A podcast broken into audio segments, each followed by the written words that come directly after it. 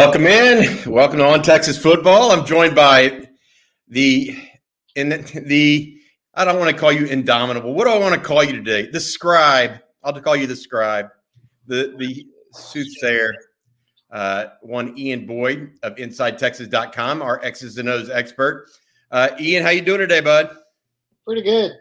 good. Indomitable. That's a, that would be an interesting title. Yeah, I I, I always my my uh, young kids like the abominable sm- snowman uh, from the Christmas story, and so I always go back to that word uh, whenever I'm, you know, failing to to name somebody something that's kind of cool. But uh, without further ado, I want to get into this. Enough about us and our uh, interesting uh, issues. But long story short, Longhorns play today or play Saturday against the Jayhawks. Texas six and four on the season right now. Ian what are your thoughts uh, going into this game for Texas? Uh, what do you see are, as must dos for the Longhorns?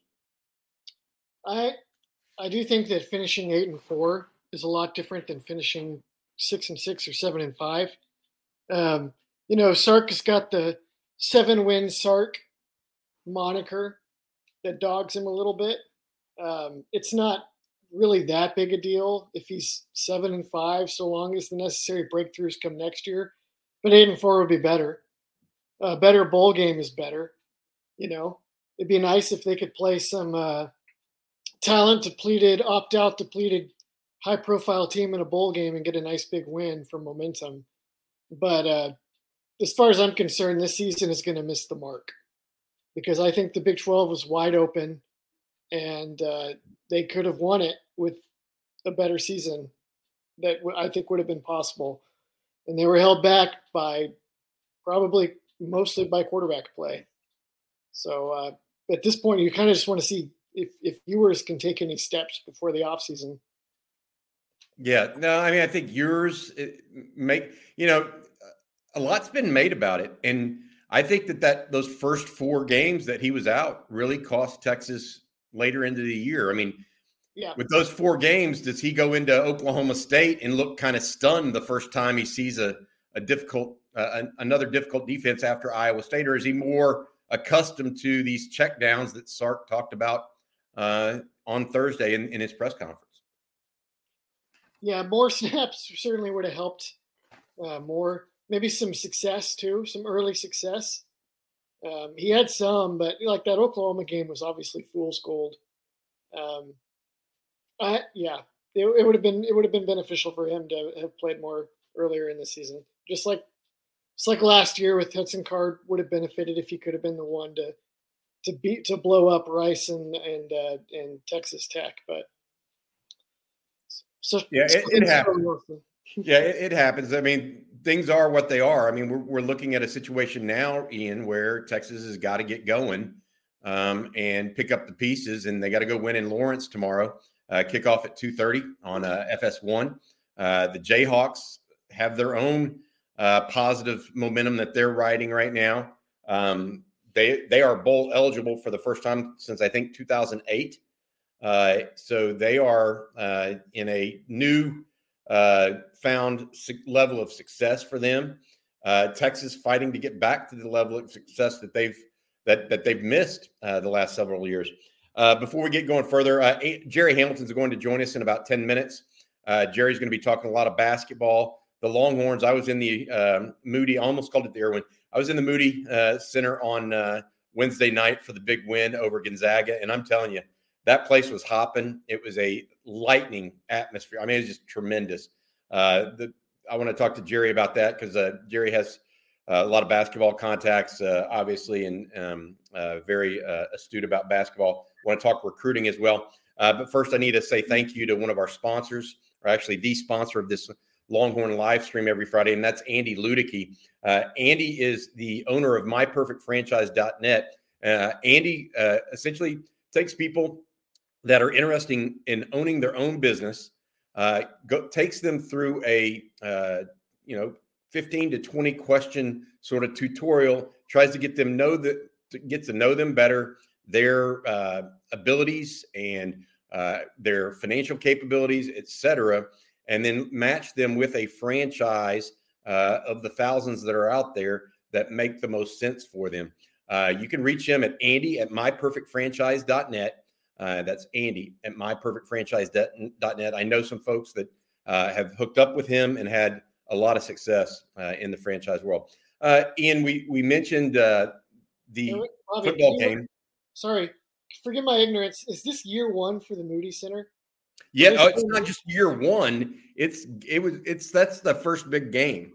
They had a they had a, another game in there, but this this is a they've had a they had a uh, a practice game or a I don't even know what you'd call it exhibition against yeah, Arkansas. Then they have one other, and then they had this, and they just uh, it is the first year, and so they opened the new arena, and I'm telling you, it is absolutely uh, a terrific, terrific venue. Chris Del Conte, uh, the folks in uh, facilities at the University of Texas outdid themselves with this.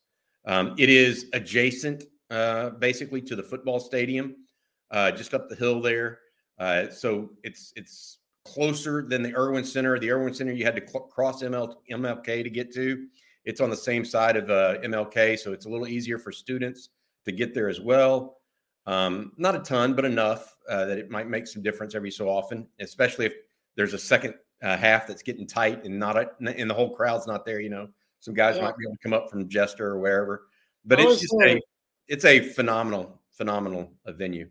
I was no stranger to the Erwin Center. When I was a student, we they had uh, Marcus Aldridge and PJ Tucker, then Kevin Durant, DJ Augustin, um, and that I mean, whenever people complained about how quiet it would be later, I, I, would say, well, it can be loud. I remember there were times when the Erwin Center was, but not an amazing venue though. Yeah, no, it was never. So I've been there when it's loud too. We, when I went to school, there was the BMW, Lance Blanks, uh, Travis Mays, and Joey Wright, and they went to the Elite Eight. Um, and it was also a time that was the same year they had an incident called Strolling Nolan. I don't know if you remember that or, or had heard of that, but Nolan Richardson was so pissed off at a call that at a technical call that he literally strolled into his own locker room during the middle of the game. He wasn't kicked out of the game. He just walked off the floor. Then the game went into overtime and he, he suddenly showed, showed back up on the sideline. Arkansas eventually won that game. Uh, but that was one of the uh, uh, best things I saw. Uh, some folks uh, saying about the student section. I'll go over a little bit of that as well, especially when Jerry gets in. Um, we talked a lot about the offense um, and missed opportunities uh, this year for Texas football. Ian, I want to stretch that out a little bit because I think it's also been a missed opportunity for the defense in some ways. what we've seen of late is a better defense, right? But they weren't, they didn't come out other than Alabama come out, you know, killing it. Uh, but they've had a couple games where they have done well. I, I just, I wonder at what level we talk about complementary football. The Texas Tech game, game comes to mind. The Oklahoma State game comes to mind. You can you can say that the TCU they they they played more than well enough to win. But did the Texas defense really play well enough to win against Oklahoma State and uh, Texas Tech, in your opinion? I, I feel like a lot of the what I'm saying here is it's not just the offense that has had its down times during this season. Yeah, I think the Texas Tech game definitely hangs around the defense a little bit. The Oklahoma State game, I mean, they they failed in that game, but the quirk of that game was that um, this defense is good because primarily because they have like two or three real difference makers in the secondary. And uh, Jaylan Ford has played really well. The nose tackles are obviously very good. But Ryan Watts, Jahdae Barron, um, those two guys are like all Big 12 players. And uh, and Jerrin Thompson and Anthony Cook are like, I don't know, all honorable mention, right? But when they ha- when they have all those guys out there clicking, that is a very good secondary. And uh, the Oklahoma State game, obviously, you know, Anthony Cook was he was knocked out of that game, right? That's when yep. he broke his arm. Ryan Watts knocked out of that game, and they just kind of fell apart as the backups came in. So uh, that game, I mean, that game is going to haunt Texas. They were beat in that game, but it was kind of just you know eighth game in a row. Injuries caught up to them. Texas Tech is definitely a game that will haunt Texas. I don't think anyone covered themselves in glory in that one. But overall, I mean, again, it's this defense is going to finish with some pretty lofty rankings. They're going to have improved at every single position. Uh, they're going to put some guys in the NFL, which was not the talking point before the season. So um, to me, it seems more like distributing credit on defense is, is almost more the story than distributing blame. Yeah, I, I feel like we're in this uh, situation uh, uh essentially uh, where Texas uh, is as as much as you want them to be the well round a well rounded successful football team, they're still. I feel like they're still trying to get better and yeah. raise the entire level of the program. Um, and, and, so, whenever folks talk to me about Texas and, and where they're at right now, I feel like that's kind of where I come out. Is Texas is not a dominant program. They're not. They're not a year away from being a dominant program. They're a year away from being much better. But I don't think anybody's looking at Texas next year and saying this is a 12 and 0 team, uh, et cetera. Um, they could get lucky. I mean, TCU's not a dominant team, and they're 10 and 0. So, I mean, there's a level there I think that we all agree with. Uh, but uh, they're still not, they're not going to be super um, experienced next year. They'll have a lot of uh, experience on the roster, but, but they won't be like abnormally um, uh, old as far as the roster is concerned. When you have a sophomore quarterback and you're going to have a new starter at running back, you know, don't know what's going to happen at receiver. Uh, so we'll have to wait and see. Offensive line will still be relatively young, even though they'll be more experienced. Receiver's the big one. I mean, we'll we have a long off season to talk about it, but uh, to me, receiver's the big one, and then what happens to the secondary in the off season is the other is the other big one because I've noticed uh, Bill Connelly's noted this before of ESPN, formerly worked with him in SB Nation. Passing game, offense, and defense, returning experience there matters more than anywhere else. Uh, you can get you can get by with an inexperienced offensive line, inexperienced defensive line, um, especially if you're if you're bringing in like second, third year, fourth year guys that maybe just haven't played yet but it's hard to win without experience at receiver in, in the secondary. I mean, go look at Alabama right now, right? Yeah, no, I, I think that that's that's part of it. Is they you, it, people want to make make these guys, um, uh, and we're welcoming in Jerry Hamilton of Inside Texas and on three as well. Welcome in, Jerry. That, we're we're talking about these guys as, as if they're replaceable objects, right? And they're not. You don't just bring in a new guy and he's exactly the same as the guy that you had before. And you so you have to coach him up, you have to build him up. The difference nowadays is you have the portal, right? And what I've been uh, saying, and I know Jerry and I have talked about this as well. You know, you may lose a senior uh, to the NFL, like Anthony Cook, for example, right? The the issue with Anthony Cook, though, uh, as it relates to to this, is that you know you could go find another guy as experienced in, as Anthony Cook in the portal that's actually started as many games as Anthony Cook has at Texas. Used to, you couldn't do that. You'd have to go to the junior college route if you wanted an experienced guy.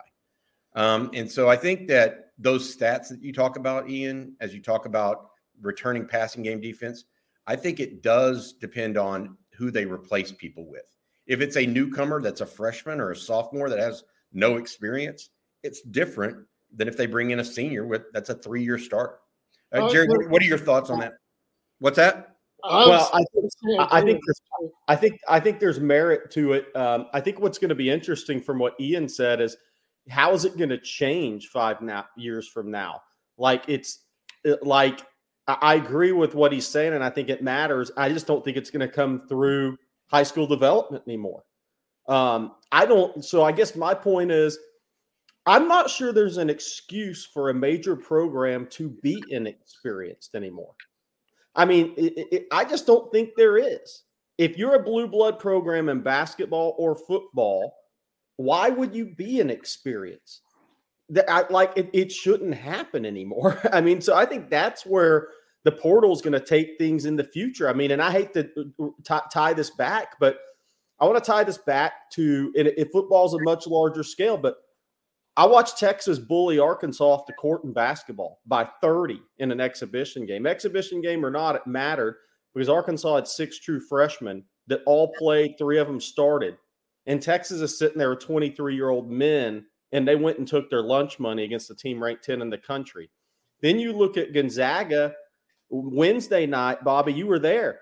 Gonzaga, he still builds through high school more than the portal. And those second year guards for Gonzaga got bullied off the court by guys that are older players, more experienced players. So I think what I, I agree with Ian. I think it's just going to be different in the future because there's no excuse to be inexperienced if you're a Texas football team, not at every position, or a Texas basketball team.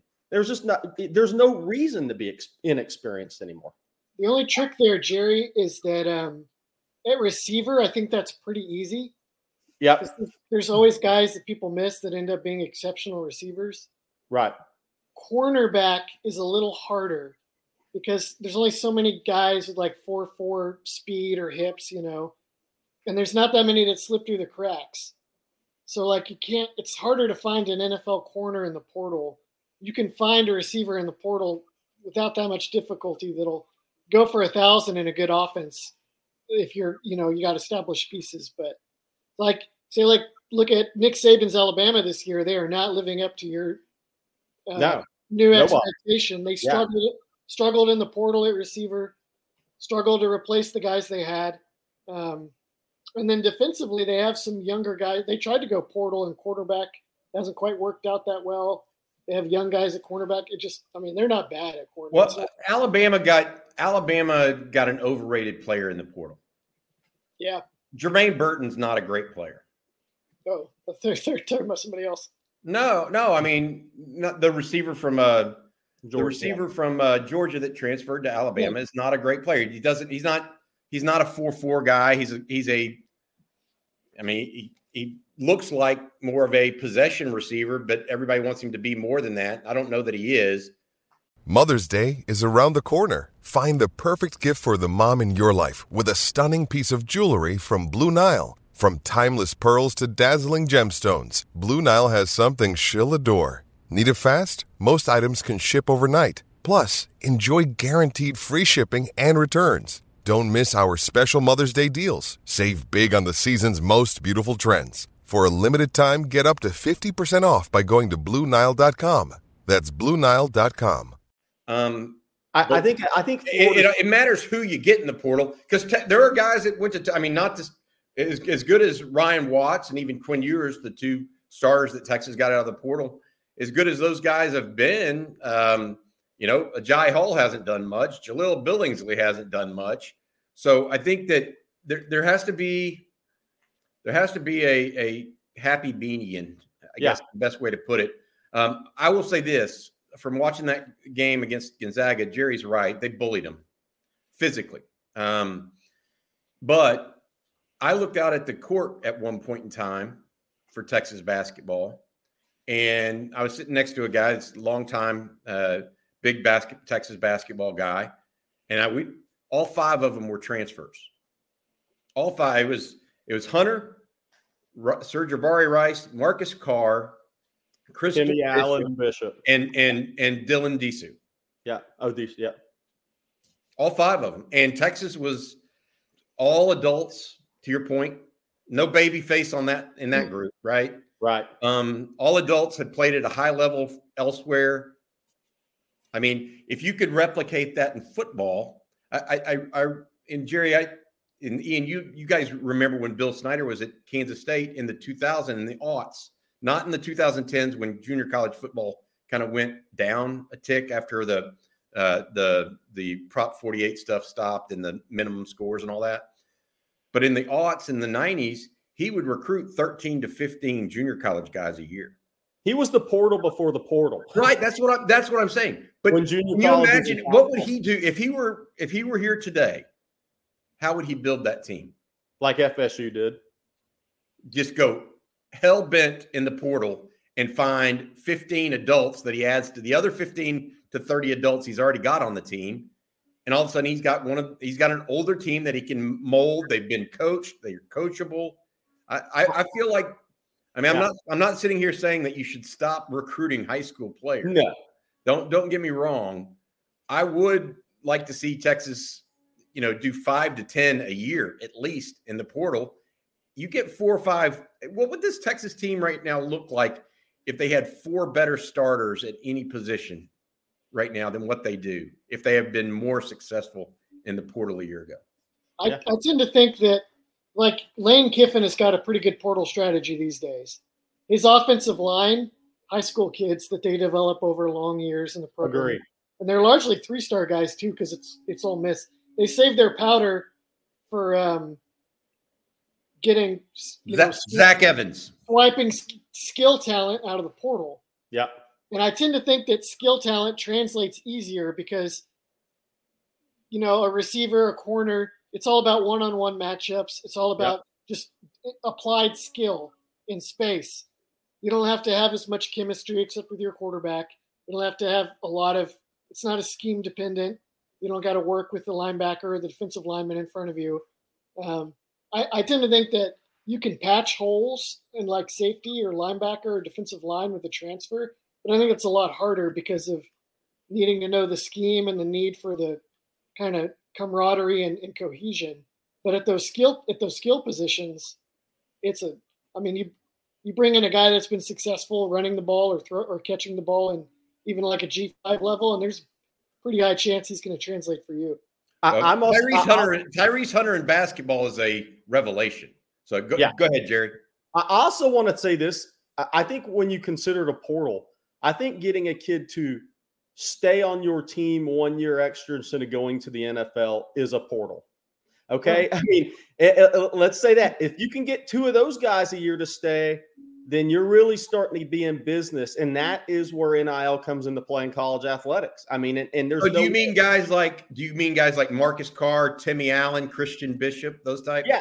Yeah. I mean, yes, getting those guys to stay an extra year through uh, you know when NIL presents that ability for colleges now. I mean, there's we can we need to stop dancing around all this stuff, right? I mean, it is what it is.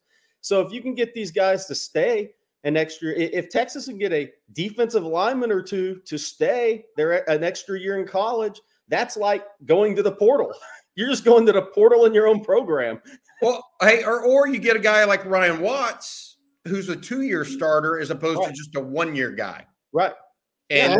and all of a sudden now you have some some cohesiveness in the secondary. Right. That'd be a priority if I were um, allocating uh, um, resources. allocating resources. What's that code for, Ian? Just attention, you know. Ryan Watts is a guy that I would like to see come back if I were on the Texas staff. I'll tell you. But here's the crazy thing: this is where we're at in college athletics. I mean, so it does no good not to talk about it. I mean, yeah. it, it, people are going to be doing it. So all around the country. So we may as well be real. Yeah. Uh, Ian, uh, you look at te- Texas, and we talked a little bit about the defense um, and offense at the top of the show. Jerry joined us a, a little bit afterwards. What do you think the Texas defense uh, has to face in this this Kansas offense from an X's and O's perspective? What is unique about it uh, that kind of keeps makes defensive coaches kind of pull out their hair. I mean, they're averaging seven yards per play this year. That's just phenomenal. Really, really? Wow. Yeah, I, I, think in conference seven yards. Wow. Um. Well, that's not good. Um, I can tell you that uh, Jalon Daniels is really good at um, play action and throwing on the run. That's how they yeah. beat him it's partly how I beat him a year ago. He's really, really good at those, you know, those rollouts. He can throw on the move. He's got a really strong arm. Um, I don't know if any of their receivers are really that good, but they uh, they scheme up good run pass conflicts, and their their tight ends have a combined eight touchdowns uh, between the two of them. So those guys get loose in the red zone, and people lose track of them, and they catch the ball and score, or on a two point conversion, as the case may be.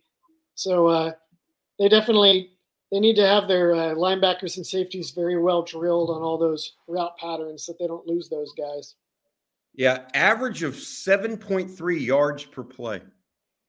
That's it's that's amazing. That's what they have uh, on. I'm looking up college football uh, reference stats. 7.3, giving up 5.8. Um, so on total offense, averaging 60.5 plays per game, which is obviously not a ton. Like that means they're maximizing Tech. it. Wow. But yeah, they're maximizing it. But what's happening, I think, is they're controlling the clock too, right? Because it, it's a it's a run based uh, kind of option uh, based offense. Um, I I think that people got to get used to. They're going to break some big plays. They broke big plays all year long in this offense. Yep, it's a uh, it's a little similar to Baylor's, uh, you know, wide zone or kind of like um, Sean McVay or Kyle Shanahan. What they do is kind of similar to what Leipold does. He sprinkles in more option maybe than those pro style guys do, but a lot of it a lot of it is similar to that. They even have their um. Their they, but they run the quarterback more than Baylor. I mean, Baylor runs the quarterback a little bit, but Kansas runs the quarterback. Yeah, yeah, they have more option, almost like more like with Bohanon, and even more still than than, than uh, Baylor did with Bohanon. Kind of okay. more like um when Shanahan had uh, RG three, kind of like that. That makes sense. Up in Washington, I got you. Yeah. All right. Um, hey Jerry, we talk about recruiting. I want to I want to uh, push to recruiting a little bit now uh, and talk about that. Uh, Texas had Anthony Hill on campus last week. I think that's the the one everybody's keeping an eye out now, right now, for the the linebacker out of Denton Ryan. What is the latest on Anthony Hill and, and other news in recruiting uh, circles right now? Yeah, I think that there's some confidence on the Texas side, uh, but there's a lot of recruiting left to be done. As long as he, as long as Hill maintains December 21st is when he's going to announce a final decision, which is signing day. Um, we'll see if that holds. Um, but I think I haven't heard anything but positive conversations since that point in time, and and it's been that way uh, with Marcus Deal, uh, um, even Johnny Bowens, who I still think is probably an Oregon lean. We'll see. I mean, he stayed home the first time, but the the the conversations have been positive, and why wouldn't they be? It's still a great visit weekend. I mean, the atmosphere is unbelievable um, at the game. And you know, if you're a different defensive prospect, you were probably pretty impressed with Texas, especially if you were a defensive lineman in that game, an interior guy. I mean, I spoke to somebody close to Marcus Deal's recruitment, and they were like, "Yeah, Marcus could see himself teaming up with Sydir Mitchell." I mean, so kids are when you got guys thinking like that, and that doesn't mean Marcus Deal's going to Texas for those watching, but yeah, I'm I'm getting to the point of you know the loss. I think sometimes the fans take it worse than the the prospects do because they're looking at it different. A defensive lineman's probably watching the defensive lineman play and seeing, okay, Texas is graduating two, three, or four of those guys are going to be gone, and I have an opportunity to come in and play. I mean, so these kids look at it different ways than I think the fans do, especially after a game or in the fourth quarter of a game. Um, I thought one of the interesting things this week too was I checked in on uh, Kamorian Pimpton, the tight end out of North Crowley, committed to Vanderbilt, and I just said, you know, as asked somebody, is you know, uh, is Texas getting close to offering him? And the response I got was Texas was still waiting on Deuce Robinson. That was midweek. So Texas must think they have a puncher's chance. We'll see. I like Georgia USC more. But the fact that they didn't come right back and offer Pimpton on Monday tells you that they thought they had a pretty good visit and they're willing to stay in the fight there. Got it. Um, and, all, and, and also, look, taking three tight ends in a class out of high school is – I think kind of risky business unless so there's also probably a little shift there as well, but still that's still Texas is still in the fight with Deuce Robinson, so they feel like they had a really good visit. Interesting that tech, tight end may be one of those positions that Texas wants to develop as opposed to yeah. go to the portal, like Ian was talking about. Uh, got some questions from from uh, folks now. Please uh, uh submit your questions if you want uh, us to answer them and respond to them. The next thirty minutes or so, we're going to be just Q and A uh, with you guys. We may uh, uh, roll off on a tangent here or there, uh, but uh, I'll, I'll go ahead and get get uh, going can with them. Let's on a quick tangent real quick before. Yes, you can. I, I think it'd be. I think it's really hard to get tight ends in the portal because in high school, the kids that are going to make for good tight ends are either not playing the position because if you're big and long and physical in high school, they're not going to use you to block. You're going to be playing, you know, defensive line or if you're skilled enough to be good on offense, you watch high schools these days, they're not lining those guys up to block, except for like maybe at Katy, right? Aledo, maybe. They're flexing them out and throwing them the ball. So they don't get a lot of practice at blocking. So if you want a good dual threat tight end, you got to develop them yourself. You got to teach them how to block like they taught JT Sanders and Gunnar Helm. And if a kid is developed to do that at another school, there's just only going to be so many of those guys, and, and it's going to be hard to get them. But so yeah, I think I think that's one that.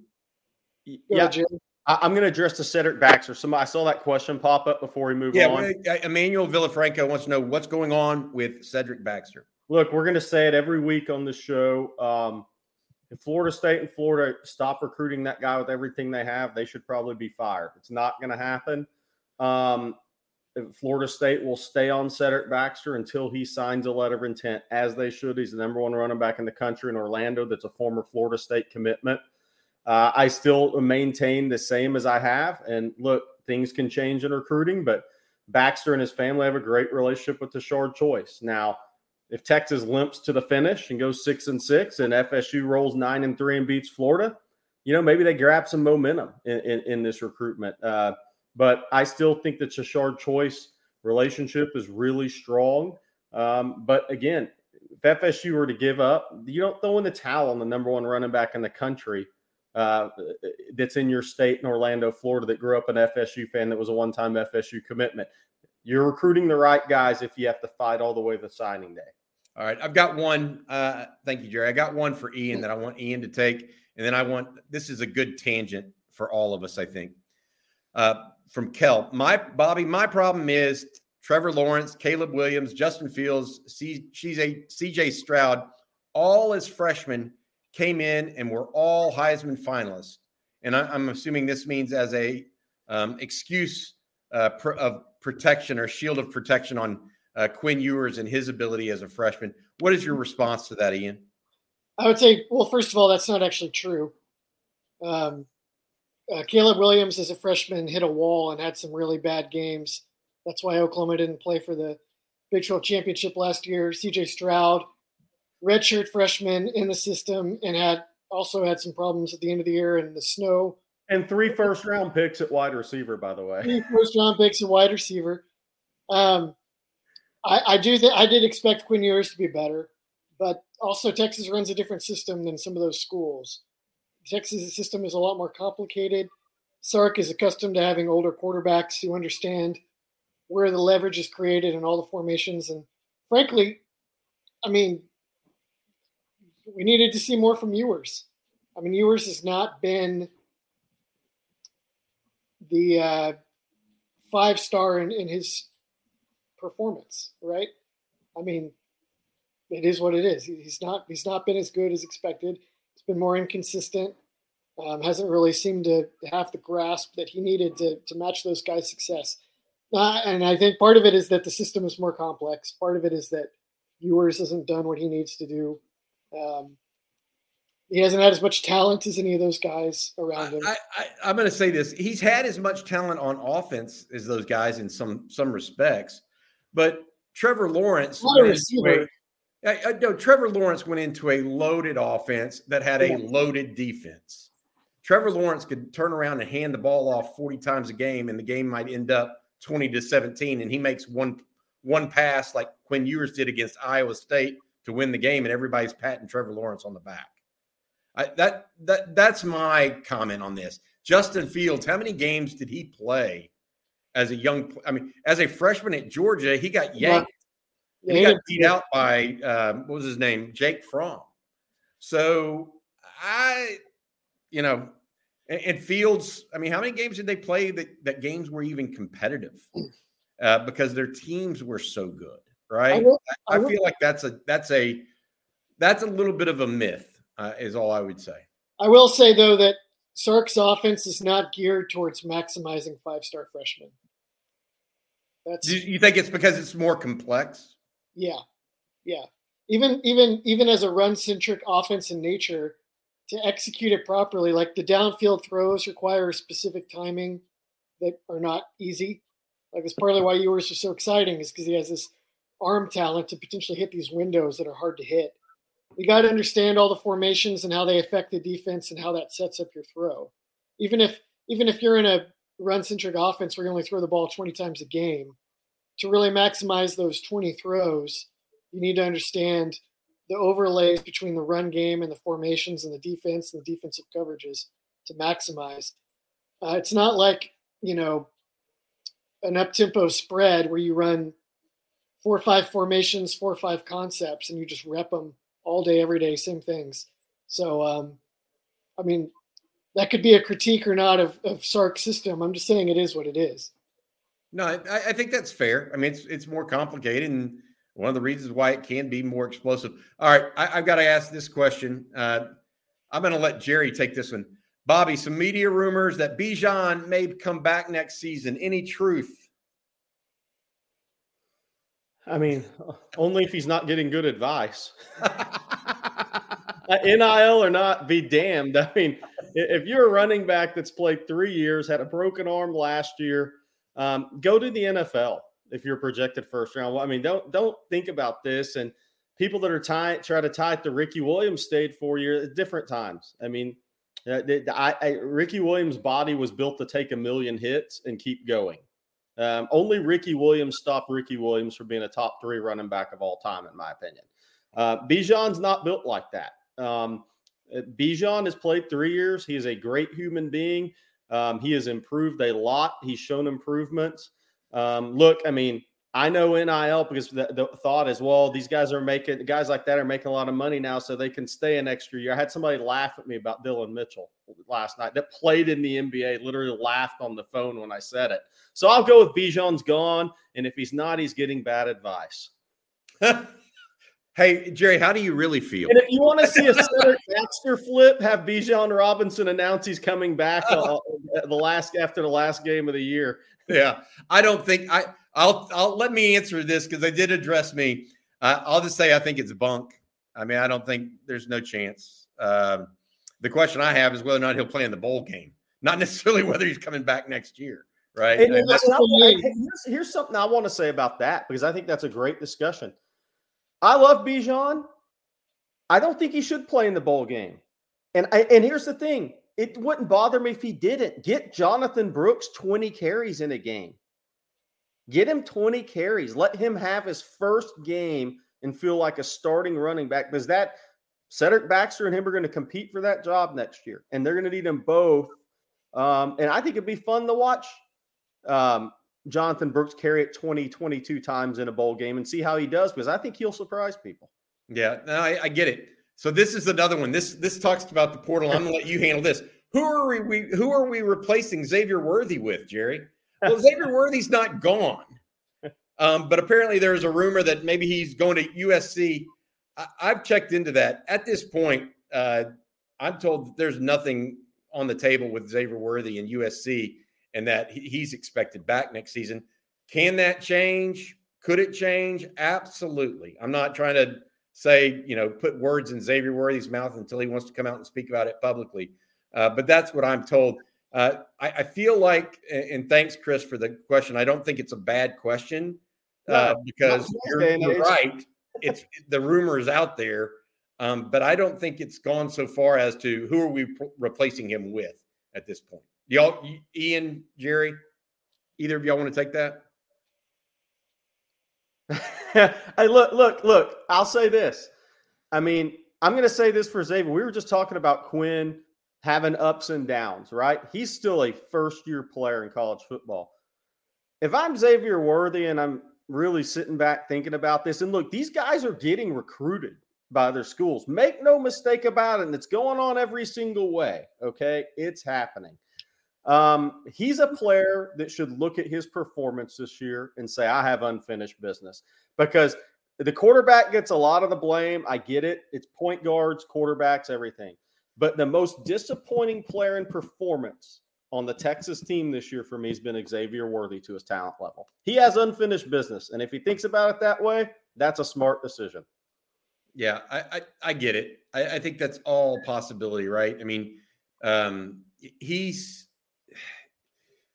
he has short arms and balls. He's not been not made a couple of competitive catches or competitive uh, stuff uh, that that sort of thing. Hey, uh, Ian, I know you follow the draft and and players uh, a little bit. You may not be a draftnik by any stretch, but uh, do you think there's any surprise departures to the NFL this year? Well, I have to think through who's eligible, right? Um, well, I'll, I'll give you one. I got one. Jaylan Ford. Yeah, probably not because, I mean, NFL teams are not uh, falling over themselves to, to draft linebackers in the early rounds who are not pass rushers. He's um he's he's exactly he's like the ideal college player in that he could be really good, but he's not going to get some draft grade that makes him look like just want to bolt out of town before he's played, you know, four years. To be an inside linebacker that gets drafted in the first or second round, you're talking about, you know, you got to be. They got to impact the game like Harold Perkins did with four sacks. yeah, you got to be a pass rusher, you or you got to be like a, a Leighton Vander Esch, where you're like 6'4", 240, and you can run 20 miles an hour. You know, oh. I got one, and, and, so for the fans listening, don't take it to message boards and said Jerry said the guy's leaving. But this is a question. I, I look at Alfred Collins, okay, and people can laugh at that. But here's the thing: I know Ian's laughing at this, but think about it. If that he decided he was coming out this year, he'd go test well, he'd look great in workouts, it'd be tantalizing, and somebody might draft him in the seventh round and put him on their practice squad. People don't think that is the NFL. You know, I mean, these guys um, are taking basketball power forwards that haven't played football since they were in middle school, and they see the upside and they're developing those guys. And Alfred Collins has not played nearly up to the level I thought he would, or probably anybody that recruited him. But to say it's out of the question, look at the NFL. It's not out of the question. Jerry, though, wouldn't you say good... usually? Sorry, it's okay. It's luck. usually when a kid that's like a defensive tackle goes and gets drafted in the seventh round when he has eligibility remaining, there's often a reason he didn't come back, right? Yeah. Grades or whatever. So I mean that that could be a surprise as if somebody decided that they did that they were done with school. Or, or if somebody came back unexpectedly and the snaps aren't going to be there for him. How about this uh, question for you? Um, think about the rest of the guys on the roster and their uh, NFL draft stock. Let's just take take a guy, take the seniors and maybe uh, Bijan. I don't see him. I, I'm going to say this. I think athletically he's a first round pick. I don't necessarily think he's a NFL first round pick. And I'm going to say that because I think that he still lacks in pass protection. He's got everything else in spades, but um, I, I could see him slipping out of the first round because because of that factor. Um, we'll see. Uh, I know that that's going to be counter to what a lot of Texas fans think, but um, I, I, feel like he has some real things to address in his game there. Uh, but other than that, Jordan Whittington, do y'all think he's a pro football player? I Let's think go down the group. I think he'll stick in the pros. I don't know if he'll get drafted very high. I mean, because the things he's good at, like he's good at finding space, he's good at blocking, he's good at special teams. He has some burst.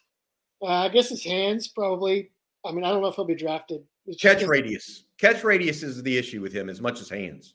Yeah, but I kind of think I kind of think he'll be like a seventh rounder free agent that sticks, just because he's he's athletic and he's tough and he has the right approach. Maybe he's Marcus Johnson, somebody like that, right? Marcus is a little bit more of a deep threat outside guy, but um, I, I agree. I think I think that people i think that people will be surprised by how fast jordan is he'll run fast yeah i think that people will be surprised by that and that may push him up a little bit um all right. His, his whole his whole deal in draft status is he going to check out medically with people?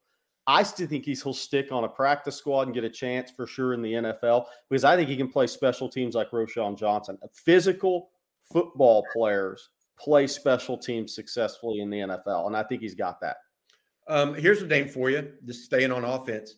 The only other uh, player on offense that I think uh, we can mention Roschon, uh, but I think everybody thinks he's a second, third, fourth round guy, probably somewhere in there, maybe fifth. But he's gonna he's a guy that's probably gonna stick on a roster, no different than Malcolm Brown has, uh, the running back for you know a decade almost. But uh, the other interesting one to me on offense is Christian Jones. Does he have a chance to, to do this? Is he a guy that comes back for another year? Seeking the truth never gets old. Introducing June's Journey, the free to play mobile game that will immerse you in a thrilling murder mystery. Join June Parker as she uncovers hidden objects and clues to solve her sister's death in a beautifully illustrated world set in the roaring 20s. With new chapters added every week, the excitement never ends. Download June's Journey now on your Android or iOS device or play on PC through Facebook Games. No, I think he's the kind of guy Jerry mentioned earlier where if he comes back, those snaps may be a little harder to come by. Um, I mean, he'd probably start again, but then it's like he tweaks his ankle once and misses a game, and then they never look back. So um, I I wish we had seen him at guard at Texas. I think if he sticks in the NFL, it'll be as a guard. I don't think he's going to stick outside. But uh, I, I bet he'll get a chance because he's so big and he looks like an NFL player. Yeah, I, I, would suspect he's a practice squad guy, development guy at the worst. Yeah, I mean, I, I think that they've got guys. It's just they don't necessarily have those top end uh, folks other than uh, than uh, Bijan really. Uh, on defense, Keondre Coburn. I would have not. You would have asked me this question a year ago. This time, I was at Keondre Coburn in the NFL, and I literally may have just laughed. And I'm not trying to be rude to Keondre. He just hadn't shown me anything in two in three years. This year's it's different story with him. Yeah, I don't know. I've seen very, pretty varied opinions on his grade, but I'm sure he'll be drafted. You know, yeah, I mean, obviously that's going to be big scheme depending on who drafts him. Mm-hmm. yeah, I mean that's fair. Uh, what about uh, a guy like potentially T'Vondre Sweat?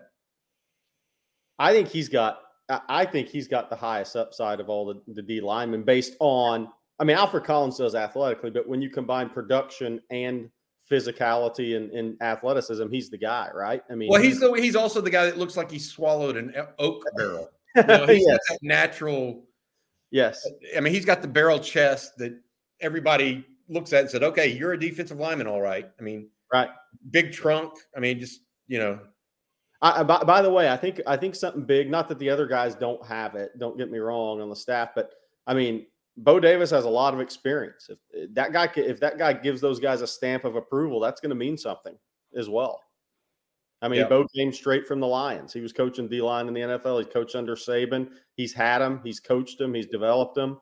Uh, he's developing these guys. So when they start asking questions, the guys that he puts that big check mark by, that helps them probably the the one name that draws the most um, the widest chasm of responses. okay, from a positive to a negative on this defense is DeMarvion Overshown because you you look at his uh, you look at some of the plays you're like wow this kid's superhuman.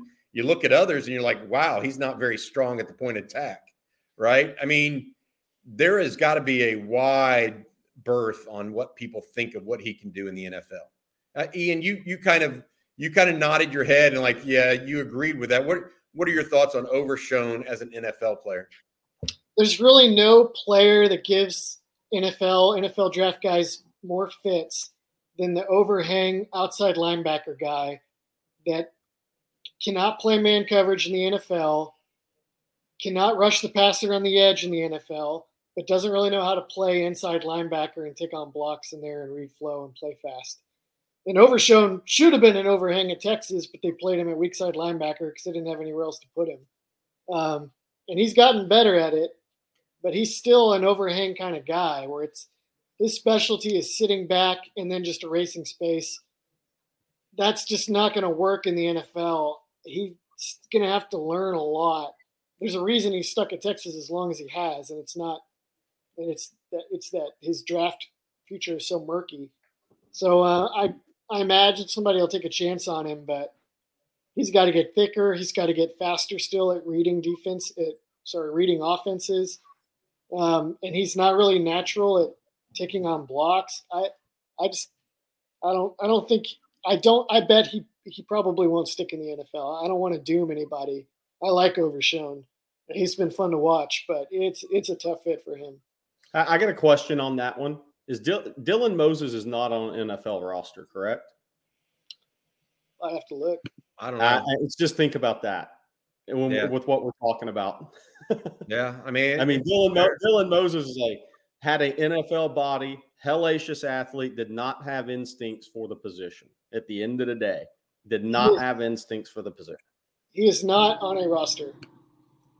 Not on a roster. So yeah. th- that's about starting line, right what three year starter at Alabama inside linebacker. Hey, uh, um, hey, here's the one that I have the biggest question about because I don't know if he's fast enough, and that's Anthony Cook. So when I think of safeties in the NFL, I think of guys like Adrian Phillips. Those are the guys that that get by because they're just fast enough, just strong enough, just smart enough. Anthony Cook, I think, is smart enough and strong enough. I'm not sure he's quite fast enough. What do y'all think? I think he might be. I Blake Gideon. Blake Gideon would say this, but Blake Gideon will tell, probably has told Cook, and will tell you that uh, there's a lot of four-eight safeties in the NFL who know their business and they get where they need to be because they they just see they see the field well. It's a little bit easier in the NFL too because you don't have the you don't have the wide hash marks, so the safeties doesn't have to position himself quite.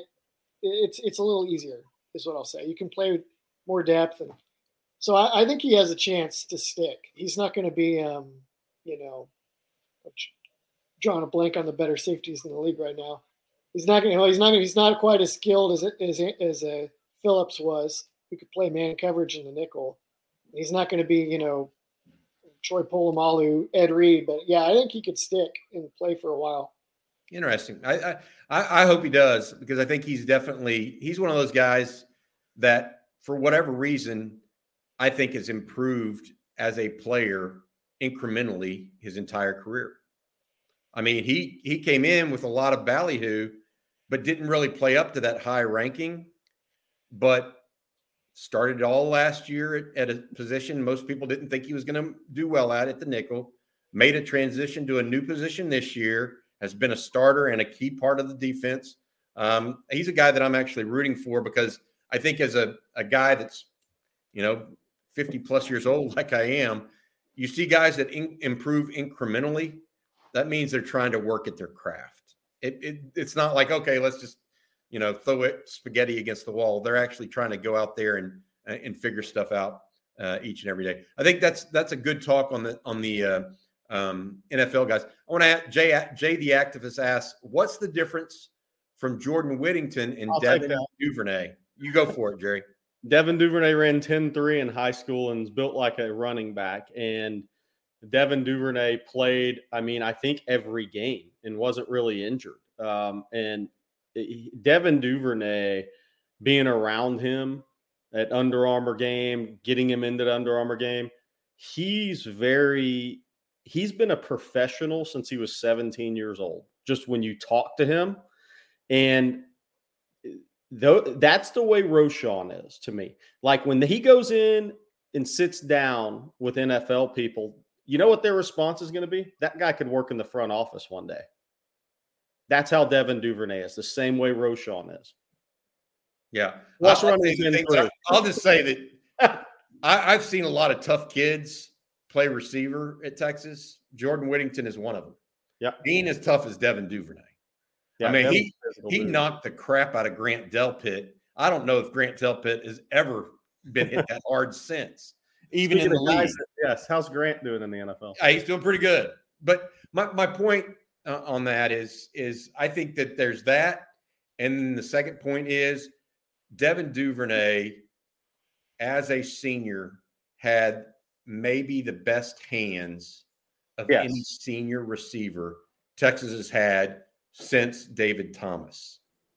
Those two didn't, I don't know that Devin or David Thomas dropped the ball their entire in their entire senior year. By the way, that that's a fun that's a fun conversation. You led me into it, Bobby. What would Quinn Ewers look like with Duvernay and Collin Johnson out there? The guys that aren't dropping passes. Well, one more, better. one more difference on Whittington and Duvernay is uh, scheme the Herman offense was all about the spread and the slot, and the Sarkisian offense plays yep. Carrick in the slot. So yep. it's pretty different. Uh, I think Whittington would have been awesome if he'd played in Tom Herman's offense in a healthy year at receiver, not running back. Um, he never got never got the chance. Yeah.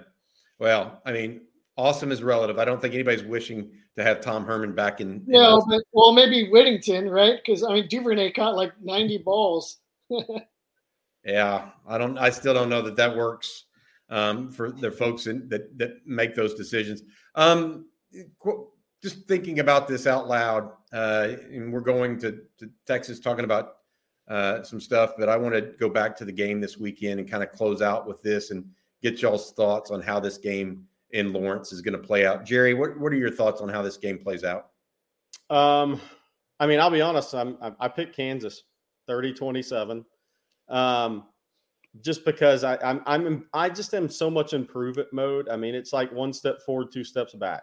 And, and until there's two steps forward, I'm not jumping all in. Um, there needs to be something for me to get there. And that's just where I'm at. Um, look, Kansas is going to score. Uh, I think they're going to score more than TCU did. It's going to be 30s. It's going to be what 25 in the second half of that game. Um, it, it, this is a game that I, I, look for for this. I mean, they're all the biggest game after you lose, but I, I really think for Sark this is a huge game. Um, this is one his offensive and defensive line need to come out and be easily the most physical 10 guys, nine guys on the football field from from the first snap of the game. This needs to be a game you come in and win physically. And from the start if you're going to win it on the road because I mean, look, I, Kansas is going to score more than TCU did. Yeah, they, they don't have the, the the skill talent on defense that TCU did though either. No, they um, don't. So to your point, um, it, it, was interesting. I, I, felt like, and before Ian, I get your your take on it one of the things I found interesting that Sark said on Thursday in particular was that he's got to find he he recognizes that he needs uh, Quinn to find some easier throws, basically, uh, to get him more going as opposed to just throwing throwing him to the wolves. Not that he tries to do that, but that's how it felt at times on on Saturday against TCU. What what was your take on that? I think that's pretty interesting. I actually didn't hadn't heard that, but um, I think um, uh, they adjusted to use the spread more late in the game against TCU, and that helped them a lot. Just being able to throw a couple quick bubbles out to Jordan Whittington. Um, Kansas may be a little more vulnerable to some of their wheel routes and RPOs that they used successfully earlier in the year.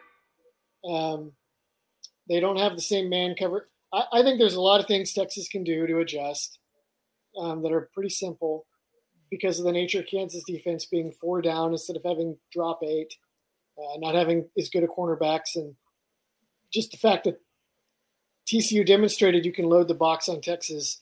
Kansas is likely to do the same, and Texas probably knows going into this game what they're going to get. So I, I think there are adjustments available to Texas. I think they are very likely to make those adjustments, and uh, I, I think they'll win, but um, you know, you wonder about like the psyche, probably of Quinn Ewers in particular. How how confident is he? Is he really that unflappable? Is he going to go into this game and be confident that he can make these throws and beat this team, or is he going to be a little downcast? Is he going to be a little bit rattled from the the struggles against TCU? So um, I, I'll probably watch Quinn. If Quinn can get going early, I think Texas will win. If Quinn is in a funk again, then you know all bets are off. Yeah, I think that's fair. Um, I'm going to give my prediction a second. First, I want to say thank you to our sponsor, Andy Ludicky. Uh, are you looking to diversify? You may be someone like me that has their hands in multiple businesses.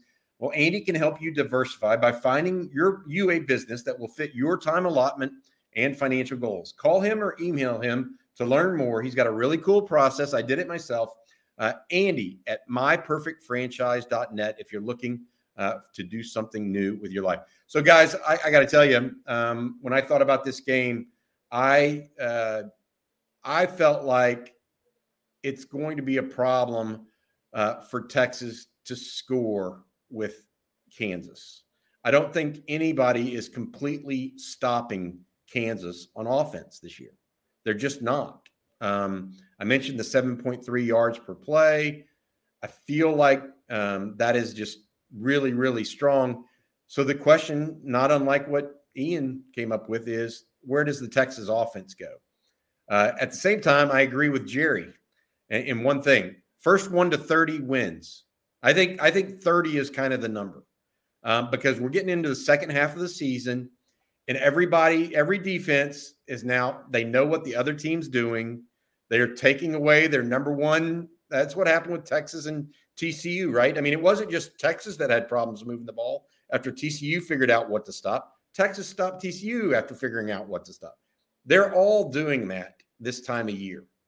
And I don't know that TCU or Texas or any team in the Big 12 has enough offensive firepower to really overcome that. So instead of being the, early in the year, I would said the first one to 40 wins between if these two teams played, right?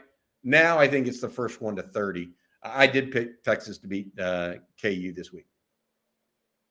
They better. Guys, either of you have anything to say? They better. Yeah, I mean, Sark is not going to get fired after year two, but uh, you should you sure don't leave yourself much um, uh, much margin for error if you drop your first two games against Kansas. You know, even and it's not it's not old Kansas, but it's still Kansas. Yeah, I, I, I think that they've got a great offense, and they're much better at home than they are on the road. That's for sure. You've seen that this year already. Jerry, uh, any last uh, final thoughts? I, I want to say one more thing about the the basketball team before we go, if y'all don't mind. Um, you wrote in a group text to us on Inside Texas. Uh, you know that's where we're at each and every day. But we have an internal group text going uh, that you think Texas has a chance, an outside chance, to end up being ranked number one in the country at some point this season, based on what you see ahead on the schedule. You, you agree? Uh, are you ready to say that publicly, or did I just force your hand there? No, no, no. I absolutely will. I mean, look, it, it, Texas has a home court advantage now. People saw that. It, they haven't had that. Um, and I, I mean, I'm full transparency. I mean, I'm friends with TJ Ford. TJ Ford was at that game. I said, What do you think? He said, Amazing. Wish I got to play in that one. I mean, so look, he's one of the all time greats saying that. Okay. Um, if Texas beats Creighton December 1st, I think Creighton's a little bit better than Gonzaga um, because Nembhard's little brother's the point guard at Creighton. Um, and I think those kids have great heads for the game. But if Texas beats Creighton and, and a home loaded non conference schedule, then they play at Illinois at Madison Square Garden December 6th. I mean, the reality is if they beat Creighton, other teams are going to lose some games. I mean, Kentucky just lost to Michigan State. Kentucky and Gonzaga are playing Sunday. Will North Carolina lose a non-conference game? I don't know. But will Baylor? They play Virginia tonight. We, will see.